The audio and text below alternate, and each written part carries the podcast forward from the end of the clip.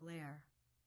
Under her cloak, she wore a padded jacket, thick trousers, and several layers of woolen undershirts and tunics.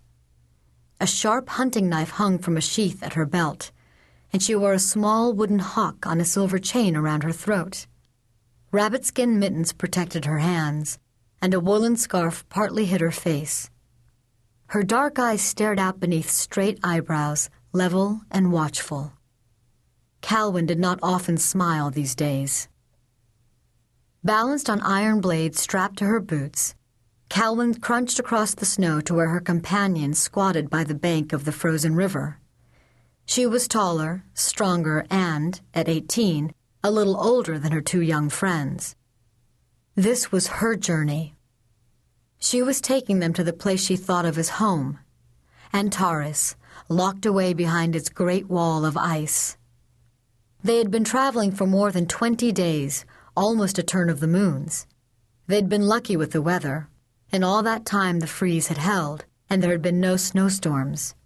But even so, the journey from the coastal city of Calisons had not been easy. They had skated along the shore of the Bay of Sardi, frozen across for the first time in living memory, then upriver through the mountains. Calwyn watched as Trout and Mica, heads close together, struggled with Mica's skate blade. Trout looked tired, and when Mica glanced up, Calwyn saw the bruise of shadows under her eyes. You see the moons last night, Cal? she asked eagerly. It were the whale's mouth. It was the formation that the priestesses of Antaris called the goat and two kids. Yes, said Calwyn, the middle of spring. So why is it still winter? Mica shivered. It ain't right. I don't like it. Remember when you sung up ice for me that first time, Cal, and I got so excited? Reckon I've seen enough ice and snow now to last me all my life. I remember, said Calwyn shortly. Mica's face fell. Don't wriggle, Mica. Trout frowned with concentration as he tugged at the leather thong that fastened Mica's skate to her boot. He was seventeen now, a serious young man, no longer the nervous boy that Calwyn had met almost two years before but his blue eyes were still round and questioning, and his thatch of brown hair still flopped untidily over his forehead. As usual, his bootlaces were strung through the wrong holes, and one of his coat buttons dangled by a thread. He sat back on his heels. There, that should hold it. Trout, it's too tight. My foot'll fall off. Mica winced as she wriggled a finger through the lacings. She too had grown up in the past year. She had become a striking young woman with her golden eyes and thick, honey colored hair. But she looked miserable now. Her nose was red and swollen, her lips were chapped, and her eyes streamed with the cold. Better too tight than too loose, said Trout mildly. You'll twist your ankle again if you're not careful. Look.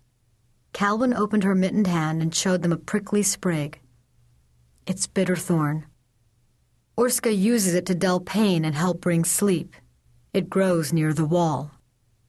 So there ain't far to go? Mica's face brightened. We'll reach Antaris by nightfall. At last, muttered Trout fervently.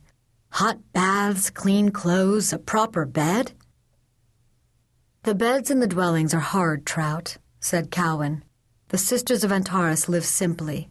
Don't expect luxury. But they have mattresses? Trout squinted through the glass lenses that perched on his freckled nose. We won't have to sleep on the ground?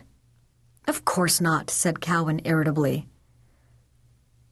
Antaris must be like Ameren, where me and Grandma lived, said Mica wistfully.